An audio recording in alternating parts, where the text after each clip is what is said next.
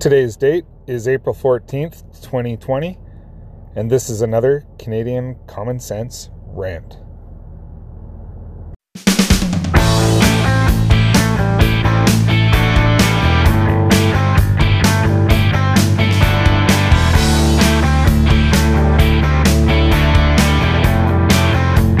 This is Canadian Common Sense with Lewis and Tony.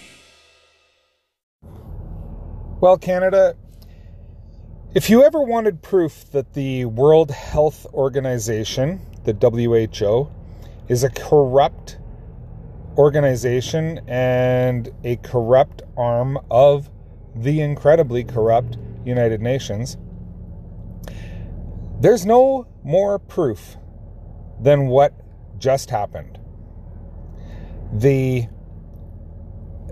WHO has said that they support the reopening of wet markets in China. Yeah, you heard that right. The World Health Organization is supporting the reopening of wet markets in China. On what planet is that a good idea? Now, granted, their support for the reopening of wet markets in China comes with a caveat, and that is as long as the wet markets follow food, health, and safety regulations. Whose? Whose health and safety regulations? China's? Do they have any?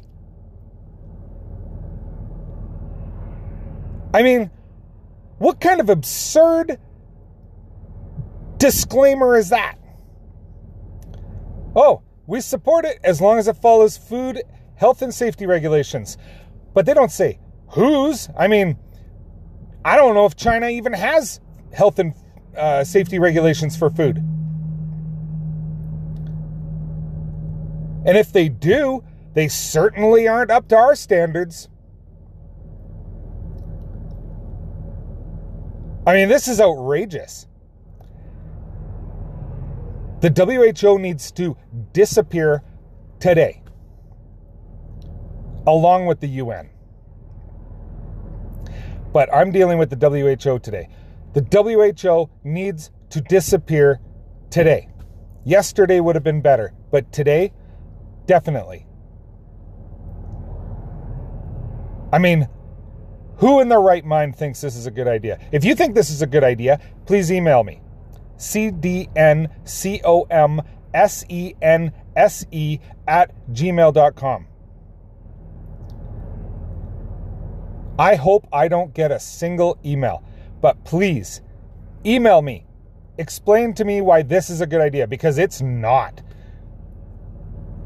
I can't think of one single reason why this is a good idea. I mean, how many pandemics has to have to come out of China and these wet markets and their and their lax health and safety regulations, if they have any at all, before we say enough is enough. Cuz I've had it with China. We need to cut economic ties. We need to bring our manufacturing back to Canada or to North America. Even Mexico is better than this. I mean, I don't know about you guys, but those wet markets are responsible for the deaths of tens of thousands of people.